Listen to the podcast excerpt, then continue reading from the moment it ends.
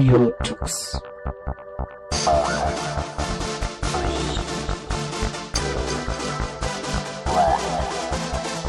The German Linux Radio, the German Linux Radio. So, hallo, wir sind jetzt hier auf dem Desktop Summit in Berlin. Ist der erste Tag heute, der 6. August. Und das Wetter ist draußen eigentlich gar nicht dazu äh, da, um hier drinnen zu sitzen, sondern um rauszugehen. Ist, was Ja, dieses ist Jahr, warm. dieses Jahr ja eigentlich selten ist. Und alle Leute, hier viele, viele Menschen kommen hierher, um dann drinnen sich Vorträge anzuhören und nachher auch ähm, an bestimmten Projekten zu arbeiten.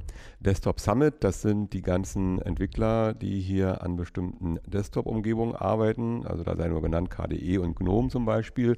Und die wollen sich hier zusammensetzen, hoffentlich auch zusammenarbeiten. Ähm, und ich habe jetzt einen Herr, äh, Entwickler gefunden, der hat sich vor Jahren daran gemacht, etwas zu entwickeln, was es viel gibt, aber eben nicht in der freien Umgebung gibt. Äh, neben mir sitzt Thorsten Rahn. Hallo Thorsten. Hallo, ja. Ja, und du hast jetzt vor Jahren was begonnen zu entwickeln? Einen virtuellen Globus, der nennt sich Marble.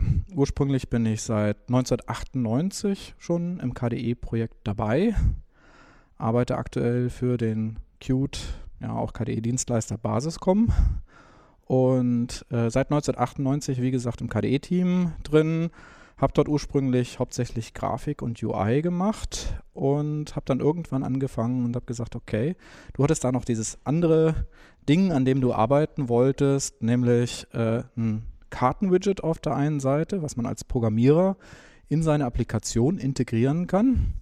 Und auf der anderen Seite natürlich also eine Applikation, die solch einen Globus auf dem Bildschirm darstellt. Das war dann 2005 ungefähr, 2004, 2005, als da so die ersten Pläne und Gedanken äh, da waren. Und 2006 haben wir es dann angefangen, ins KDE Repository zu integrieren. Da war dann der Inge Wallin, war da äh, schon dann mit dabei, der das dann mitgetrieben hat. Und seitdem äh, sind immer mehr Leute mit dazugekommen zu diesem virtuellen Globus-Projekt Marble, heißt es ja.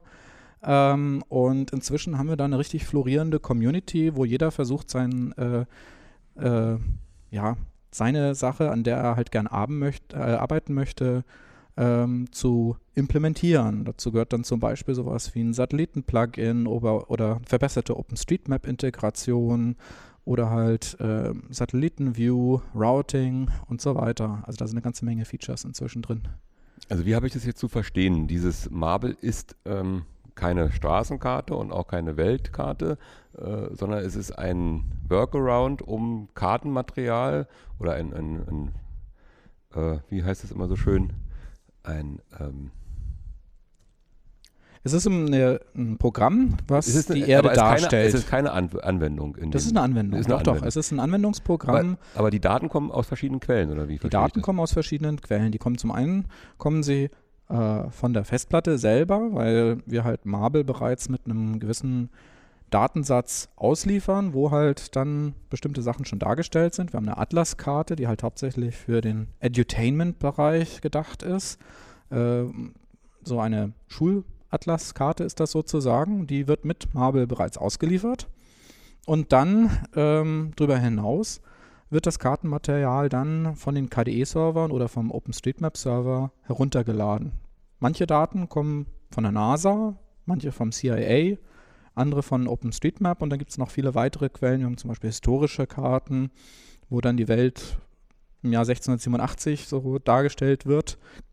Das äh, wird ebenfalls integriert. Also es ist ein Mix. Manche Sachen sind halt bereits Bestandteil von unserem Paket und andere Sachen sind dann, werden dann online direkt on the fly runtergeladen, wie zum Beispiel die Wolkendecke. Wir stellen bei der Satellitenkarte stellen wir die Wolkendecke in Echtzeit dar und das wird dann einfach entsprechend äh, ja, aus dem Netz gezogen.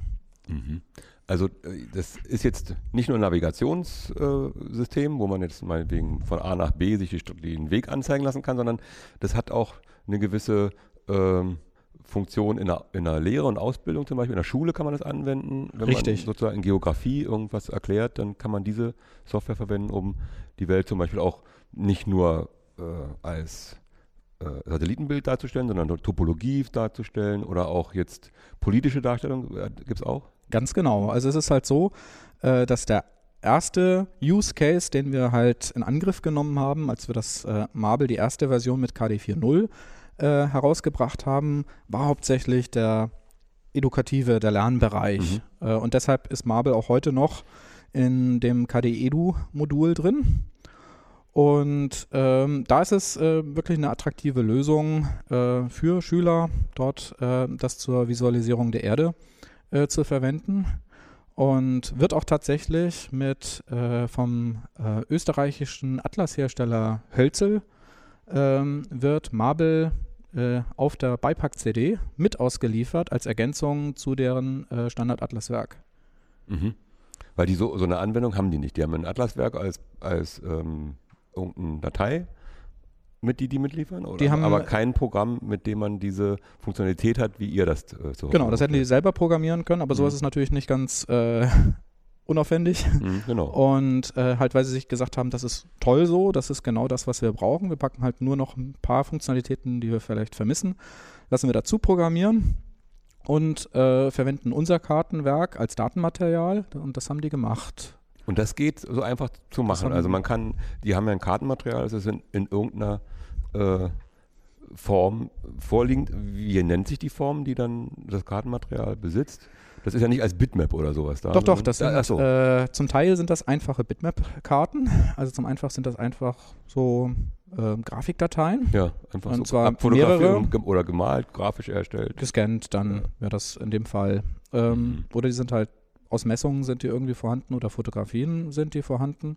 Und die werden dann in viele einzelne Kacheln zerschnipselt, damit man halt nicht die ganze große Karte laden muss. Und mhm. je nach Zoom-Level sieht man dann halt, werden halt mehr äh, von den Dingern verwendet. Und ähm, das äh, lässt sich auf die Art und Weise machen. Doch, doch. Das ist, und auf der anderen Seite gibt es dann, unterstützen wir für andere Datenformate. Dazu gehört zum Beispiel so ein Vektordatenformat KML, das halt auch Google Earth äh, verwendet. Daneben unterstützen wir GPX. Das ist das Karten, das ist das Format, das Dateiformat, in dem GPS-Daten äh, abgespeichert werden. Und ganz neu äh, Im Rahmen eines Google Summer of Code Projekts, was gerade läuft, äh, arbeiten wir an Unterstützung für die Vektordarstellung von OSM-Dateien. OSM-Dateien sind welche Dateien? OpenStreetMap. Das sind die nativen OpenStreetMap-Dateien. Ja, mhm. Das ist also, wenn so ein OpenStreetMap-Mapper daherkommt und neue Straßen ähm, ja, editiert, dann erstellt er oder eine verändert OS er dabei eine OSM-Datei, wo halt die ganzen Texte Daten sind. drin stehen, mhm. die Texte drin stehen mhm. und halt die einzelnen Positionen drin abgespeichert sind. Und das bleibt dann erhalten und das ist flexibler als der aktuelle Ansatz, wo wir halt im Prinzip nur Bitmaps verändern. Wenn wir halt bei dem ähm, bisherigen Ansatz die Labels rausnehmen wollten, die ähm, Text, Texte, ähm, dann ginge das nicht, weil das halt Bestandteil von den Bitmaps sind. Außerdem ist beim aktuellen Anzeigen von OpenStreetMap äh, ist die Karte, erscheint je nach Zoom ein bisschen unscharf, weil es halt die Bitmap-Grafiken teilweise vergrößert werden. Und das ist dann bei dem, bei der Vektordarstellung nicht mehr der Fall. Da kann man dann mhm. die Informationen filtern, genau, da mhm. wird das mhm. neu berechnet, ja. Wie, äh, ich kann mir das nicht vorstellen, wie kann man jetzt eine, eine Bitmap-Grafik als Kartengrundlage nehmen und dann darin Orte finden oder auch äh, Einrichtungen da hineinbringen, dann müsste man ja die ganze Karte in äh, Koordinaten aufteilen mhm. und dann irgendwelche anderen Daten, die man hat, auf diese Koordinaten beziehen. Oder wie macht man das? Genau, richtig. Also im Prinzip ist es so, dass man äh, in die Informationen, die in der Bitmap enthalten ist, die kann man nicht verwenden, nee. um zu suchen. Das ist ein Dafür werden verwendet, genau, das ist ein reines Bild. Da verwenden wir dann irgendwie entsprechend irgendwelche Web-Services mhm. oder Daten, die wirklich auf der Platte so abgespeichert sind, dass man dann weiß, okay, die und die Koordinaten ist Berlin. Ja. Also die, eure Aufgabe ist es im Prinzip ganz wichtig, äh, diese Karte zu nehmen und in diese Koordinaten zu pressen, dass wirklich dann auf äh, Längen. Längen und Breitengrad die, die richtigen Orte, also der Grafik angezeigt werden. Genau, richtig. Und die Mhm. Karte möglicherweise mit anderen äh, Informationen zu kombinieren. Also wenn wir da Wolken zum Beispiel, Mhm. eine Wolkendecke darstellen da drauf. Dann schiebt er das Bild so übereinander anhand der Koordinaten, die die Wolkendecke hat und die eure Karte hat. Ja, das wird genau berechnet, ja. Das ist, äh, und wir haben ja unterschiedliche Projektionen auch. Also wir haben eine flache Karte, Mercator-Karte, Globus. Und das machen wir dann richtig für den jeweiligen Anwendungsfall. Da kann man sich dann aussuchen, was man haben möchte. Okay, ähm, was war da der eigentliche Grund, dass du das angefangen hast? Du wolltest es immer machen und dann kommt diese, diese schulische, dieser schulische Hintergrund. War das der erste Antrieb, das zu tun oder, oder welcher Antrieb war es Ja, der- eigentlich, das zu tun? Das, das, die Lerngeschichte ist tatsächlich für mich so immer noch die, die Hauptgeschichte. So, das war so das zentrale Thema für mich. Die anderen wollte ich auch gerne haben, aber das war nicht so bislang mein zentrales Thema. Das ist inzwischen eigentlich egal, was, äh, ja, dass ich das nicht will, weil wir haben halt hervorragende andere Mitentwickler, eine ganze Menge, eine wirklich lebendige Community an viel- weiteren Wie viel Entwicklern seid ihr da? so ungefähr in jedem Monat arbeiten, also wenn man jetzt nicht Übersetzer und Dokumentationsleute und so weiter und Grafiker dazu zählt, sind wir so zwischen sechs und zwölf Leute, die in jedem Monat wirklich aktiv dran arbeiten. Dazu kommen dann noch Leute, die mal so sporadisch einen Patch hinschicken und äh, dann halt noch, wie gesagt, Leute, die Marble in verschiedene Sprachen übersetzen oder eine Dokumentation dazu schreiben. Das, äh, also da kommt man auf, insgesamt haben an Marble bestimmt schon weit über 100 Leute mitgearbeitet. Also das blüht und gedeiht aktuell und das ist halt schön zu sehen. Äh, der Stand jetzt aktuell, hattest du ja schon erklärt, ihr arbeitet jetzt an so einer Vektorgrafik äh, im Summer of Code und äh, dann wollt ihr ja auch, weil ihr noch auf dem Desktop seid, auf die mobilen Geräte. Alle wollen jetzt mobile Geräte haben und was ihr da macht, gerade auf ein- irgendein Nokia-Handy wollt ihr was machen. Richtig, Wo ja. wollt ihr da hin? Also wir ähm, wollen gerne Marble, dass es verfügbar ist, auf Tablets und auf Handys. Und dort ist der Use Case natürlich nicht so sehr der Edutainment, der Lernbereich, sondern dort ist der eigentliche Fokus natürlich das als Navigationsinstrument. Und das ist ein Thema, was insbesondere der Dennis Nienhüser und der Bernhard Beschow derzeit äh, vorantreiben, ganz stark. Ähm, da haben wir inzwischen Routing implementiert, Online- und Offline-Routing, sodass man, selbst wenn man halt kein Internet äh, hat, dass man dann immer noch den Weg finden kann. Und wenn man Internet hat, kriegt man halt noch ein paar zusätzliche Aktualisierungen mit rein. Ähm, und neben dem, ja, zum Routing gehört dann auch die Navigation. Da hatten wir jetzt gerade einen schönen Wettbewerb. Das war dieser Wettbewerb Voice of Marble. Da haben wir Sprecher gesucht, die ähm, die Richtungsanweisung, die man so auch von so einem üblichen Navi hört, äh, die die einsprechen in ihren äh, nativen Sprachen. Und da haben wir wirklich ganz tolle Ergebnisse, äh, auch auf Deutsch, äh, wirklich ein hervorragendes professionelles Ergebnis bekommen von äh, Leuten, die dann diese ganzen, das sind über 60 Richtungsanweisungen gesprochen haben. Und wir, ja, wir brauchen noch welche für ein paar andere Sprachen, wie Französisch und Spanisch fehlt noch, aber äh, Englisch, Kroatisch, Tschechisch ähm, haben wir zum Beispiel schon bekommen und Ita- Italienisch auch. Ja, also dann könnte man natürlich auch noch andere Sprachen. Es gibt ja viele, viele Sprachen. Allein Indien hat 600. Ja. Äh, habt ihr Hätten wir gern alle. drei, ja, also ein paar kann ich euch liefern.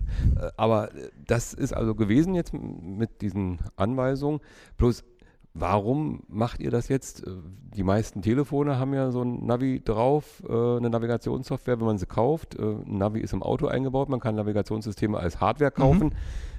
Warum? Jetzt zum einen ist es natürlich sicherlich eine gewisse Faszination für das Thema, weil man halt sowas mal selber gemacht haben wollte.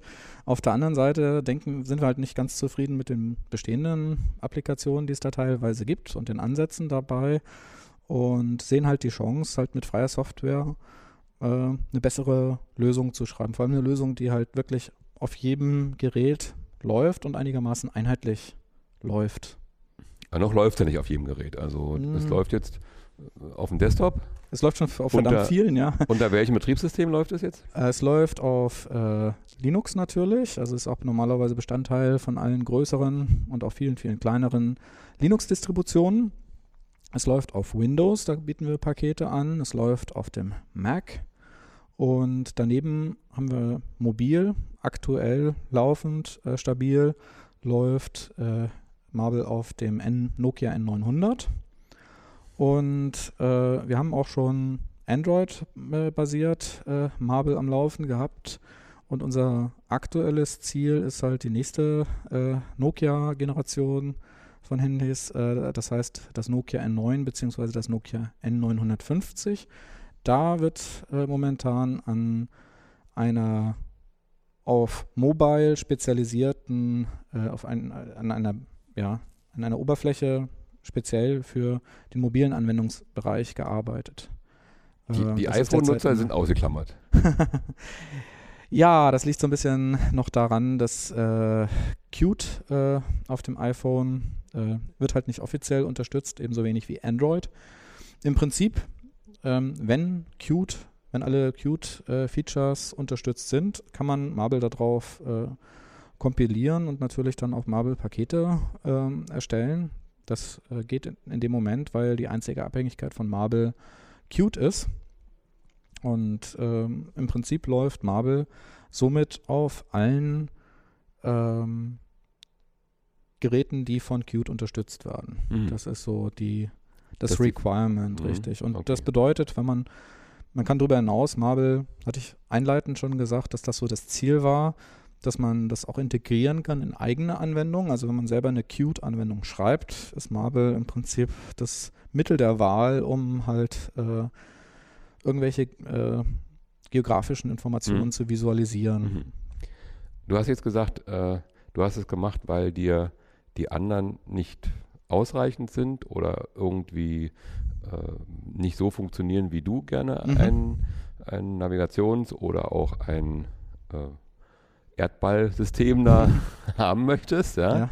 Ja. Äh, was ist denn nun, hast, habt ihr nun besser gemacht oder anders vor allen Dingen gemacht als die anderen? Jetzt speziell mal auf Navigation, das kennt ja jeder, so ein Navigationssystem. Ähm, was ist da jetzt anders bei euch? Also wir haben zum Beispiel beim UI äh, geschaut, dass die Daten äh, gleich von vornherein schöner verfügbar sind. Wenn ich jetzt zum Also Beispiel beim bei Google Earth, wenn ich jetzt äh, Google Earth mhm. nehme zum Beispiel, äh, auch wenn es mich manchmal ein bisschen ärgert, wenn wir damit verglichen werden, weil ursprünglich war halt nicht die, die Idee, äh, dort äh, eine Konkurrenz zu Google Earth herzustellen, weil wie gesagt, die eigentliche Idee war schon da, als es Google Earth noch gar nicht äh, so wirklich gab. Ähm, zumindest nicht unter der Bezeichnung Google Earth. Ähm, wenn, ich, wenn ich das im Vergleich sehe, ist es halt so, wenn ich verschiedene Kartenthemen haben möchte, wie zum Beispiel zwischen Satellitenbild, ähm, dem äh, Lernatlas und der Straßenkarte hin und her schalten möchte, ähm, dann gibt es da bei Google Earth irgendwie so eine hierarchische Baumstruktur, wo ich mir dann meine Daten zusammensammeln kann irgendwie. Oder ich muss irgendwo auf ein KML, ein sogenanntes KML-File klicken, damit dann meine Daten irgendwie angezeigt werden. Und in Marble ähm, braucht der Anwender, der sieht gleich von vornherein ein Icon davon, wie die Welt aussieht, die er dort anklickt. Der sieht dann diesen Erdball in den typischen Farben vom Schulatlas.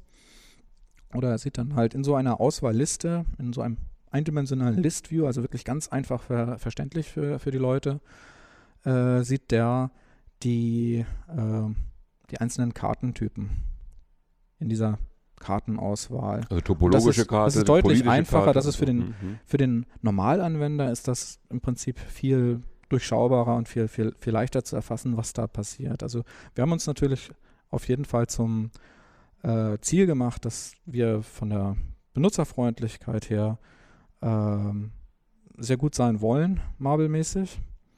Und ähm, da denke ich, sind wir an einigen Stellen sind wir da auch äh, auf einem hohen Niveau inzwischen. Es sind viele Sachen, die man noch verbessern kann und wir haben für die nächste Marble-Generation da noch wieder äh, neue Ziele, bestimmte Sachen zu vereinfachen. Die Geschwindigkeit, mit der wir mit der Marble sich entwickelt, äh, hat auch äh, meine Erwartungen ziemlich gesprengt. Also da sind wir relativ, haben ein relativ hohes Tempo derzeit und trotzdem hohes Maß an Stabilität in der Anwendung selber. Und das Schöne daran ist halt, dass die ganzen Features sich weiter ansammeln. Wir natürlich gucken müssen, dass sich das in dem UI trotzdem äh, ja nicht ein Clutter äh, resultiert. Ähm, aber das läuft bislang eigentlich sehr, sehr gut und so wird Marble immer größer, immer mächtiger und äh, kann sich da mit vielen anderen Programmen in dem Bereich messen und hoffentlich ist es dann irgendwann mal deutlich besser, ist der Standard. das wäre natürlich irgendwann so das Ziel, wirklich den besten virtuellen Globus Mhm. herzustellen. Und äh, diese Daten, ähm, wenn ihr die aktualisiert äh, und auf mehrere Quellen zurückgreift, dann äh, werden die dann gemerged oder gemischt, die Daten, oder wie wird das gemacht? Weil ich kann mir vorstellen, man hat jetzt da auf, dem, auf der Festplatte Daten, die ihr mitgeschickt habt, Mhm. und ähm, da hat sich aber einiges geändert in der Zwischenzeit. Ja? Also meinetwegen, Mhm. es sind Grenzen verlegt worden, weil sich irgendwelche Länder abgespaltet haben, wie jetzt Mhm. im Sudan. Ja? Da gibt es ja den Südsudan, der hat sich jetzt abgespaltet. Ein Viertel des ganzen Sudans ist in ein neues, in ein neues Land überführt worden, Ja. warum auch immer. Ähm, und ähm, das ist in der Karte nicht noch nicht drin. Richtig, ja. Das Problem haben wir tatsächlich. Also wir haben das Problem, dass wir Kartenmaterial mit ausliefern. Und du hast es gerade so gesagt, so selbstverständlich. Äh, wir editieren die Karten, äh, machen wir tatsächlich fast nicht. Also wir versuchen die Maintenance von Karten so weit wie möglich ähm, dort, wo, der, wo die Ursprünge des Kartenmaterials sind, äh, zu belassen und das dann halt entsprechend einfach nur zu aktualisieren in der Marble-Distribution. Ähm, also wir überlassen das Herstellen der Karten normalerweise den Originalautoren und bieten dann nur eine Zusammenstellung aus dem ganzen Kartenmaterial an. Da müssen wir natürlich immer auf die Lizenzen achten. Wir schauen, dass wir nur Kartenmaterial, nur freies Kartenmaterial verwenden, also Kartenmaterial, was mit der Lizenz von Marble, das ist die LGPL, im Geiste und auch rechtlich natürlich vereinbar ist. Das ist so das, das Ziel. Und die Frage, ob wir jetzt irgendwie äh, Karten äh, ja, zusammenfassen, sozusagen, die Information, das haben wir tatsächlich beim Routing. Beim Routing ist es so, äh, wenn der User dort äh, die Route meinetwegen von Flensburg nach Nürnberg berechnen möchte, von irgendeiner Straße zu irgendeiner Straße dort, dann äh, geht die Anfrage innerhalb in Marble intern, geht die an verschiedene sogenannte Marble Runner, nennt sich das. Das ist ähnlich so ein bisschen an Plasma, an die Plasma-Architektur angelehnt.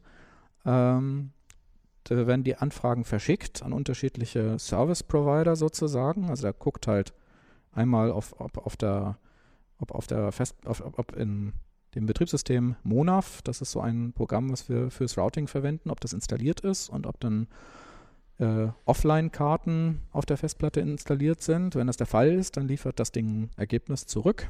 Das ist dann wahrscheinlich das, was am schnellsten antwortet und eine Route vorschlägt. Und daneben gibt es dann noch verschiedene Online-Dienste, die wir ebenfalls anfragen, die ebenfalls die, wo die Terms of Use der, für die API äh, kompatibel sind, also wo das, äh, was halt, ob das relativ, ja, wir gucken halt nach relativ liberalen Online-Diensten, die solche Informationen zur Verfügung stellen. Also reines Kartenmaterial oder was? Die, die nee, nee, die Route, die Routen. Routen Wenn ich auch. jetzt, wie Okay. gesagt, ich bin noch bei einem Beispiel, wenn ich von Flensburg nach Mhm, ja, Nürnberg ja. möchte. Ach, die, die berechnen schon, ihr fragt dann direkt einen Routenplaner online an. Wir fragen einmal online an, mehrere Routenplaner Mhm. und wir fragen halt dann auf der anderen Seite offline an und dann suchen wir nach bestimmten Kriterien, suchen wir uns die beste Lösung, das was sich, ja, was nach der besten Lösung ausschaut, suchen wir raus und zeigen das an. Klingt, als wenn es unheimlich lange dauern würde. Wie lange dauert sowas, wenn man eine normale Internetverbindung hat?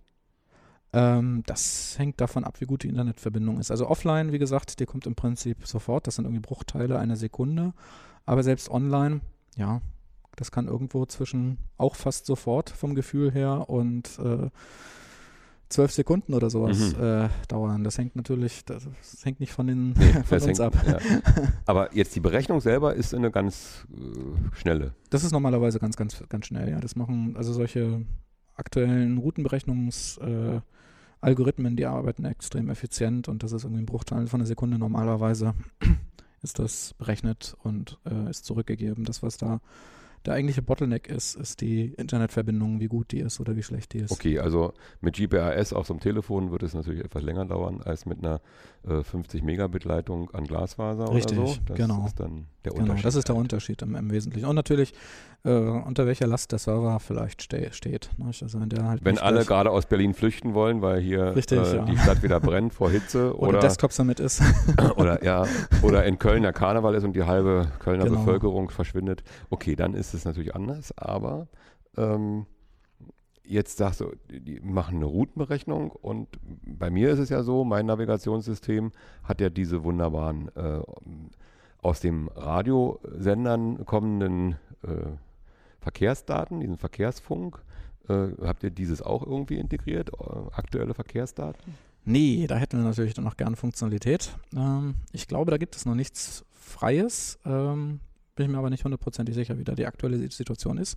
Also wenn sich da noch jemand motiviert fühlen würde, an dem Feature zu arbeiten, das wäre eine richtig tolle Sache. Also das ist tatsächlich noch eine Ergänzung, ein Feature, was wir nicht haben derzeit. Also wir haben viele, viele Sachen bereits abgedeckt, aber das wäre wirklich nochmal schön zu haben.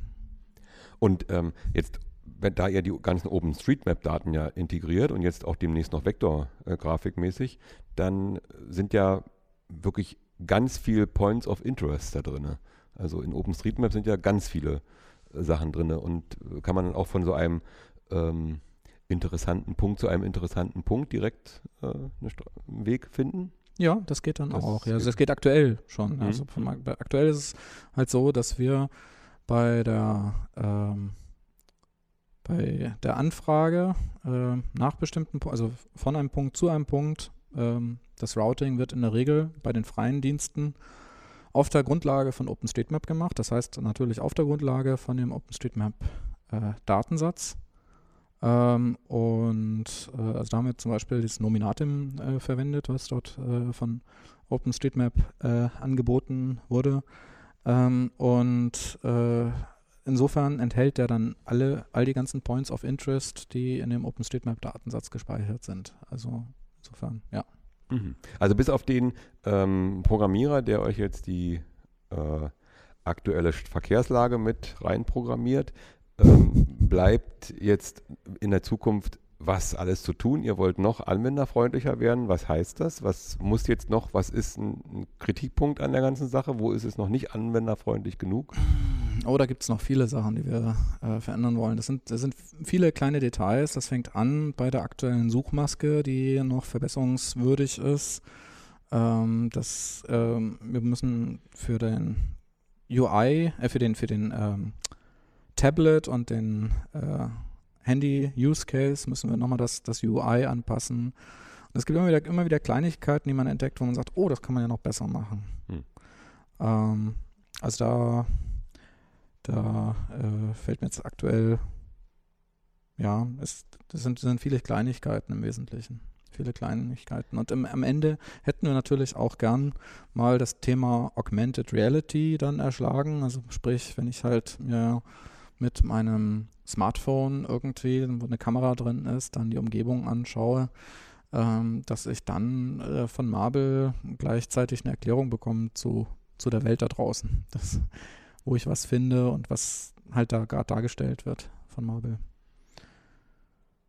Das heißt jetzt wie? Also du, du hast jetzt ein, ein Mobiltelefon und äh, guckst mit, fotografierst mit der Kamera ein, ein Haus und Marvel sagt dir dann anhand des Fotos, was Genau. ist. Ja, und beziehungsweise anhand der Position. Also normalerweise Okay. die Smartphones haben ja die die GPS, GPS drin, die haben einen Kompass drin Mhm. und die haben auch sonst eine ganze Menge Sensoren drin und damit kann man dann schon mit diesen Sensoren kann man rauskriegen, wo guckt denn der jetzt gerade hin mit Gerade seiner hin. mit seinem Mhm. Smartphone und kann dann auf dem Kamerabild kann man dann natürlich dann noch über kleine Pfeilchen machen, kann noch die virtuelle Realität sozusagen, die Marvel Mhm. dann rendern würde, äh, mit einblenden und äh, könnt auf die Art und Weise quasi in Häuser hineinschauen oder so, wenn die Daten da drin Vorhanden dann vorhanden wären. Ja, von, genau. von Von öffentlichen der Humboldt Einrichtungen. Zum Beispiel, wo wir Humboldt jetzt wir sitzen, sind, ja. Humboldt Uni, kann dann man dann kommt- halt sehen, wo ist jetzt gerade der ähm, das Auditorium und das Mhm. könnte man, wird man dann angezeigt kriegen.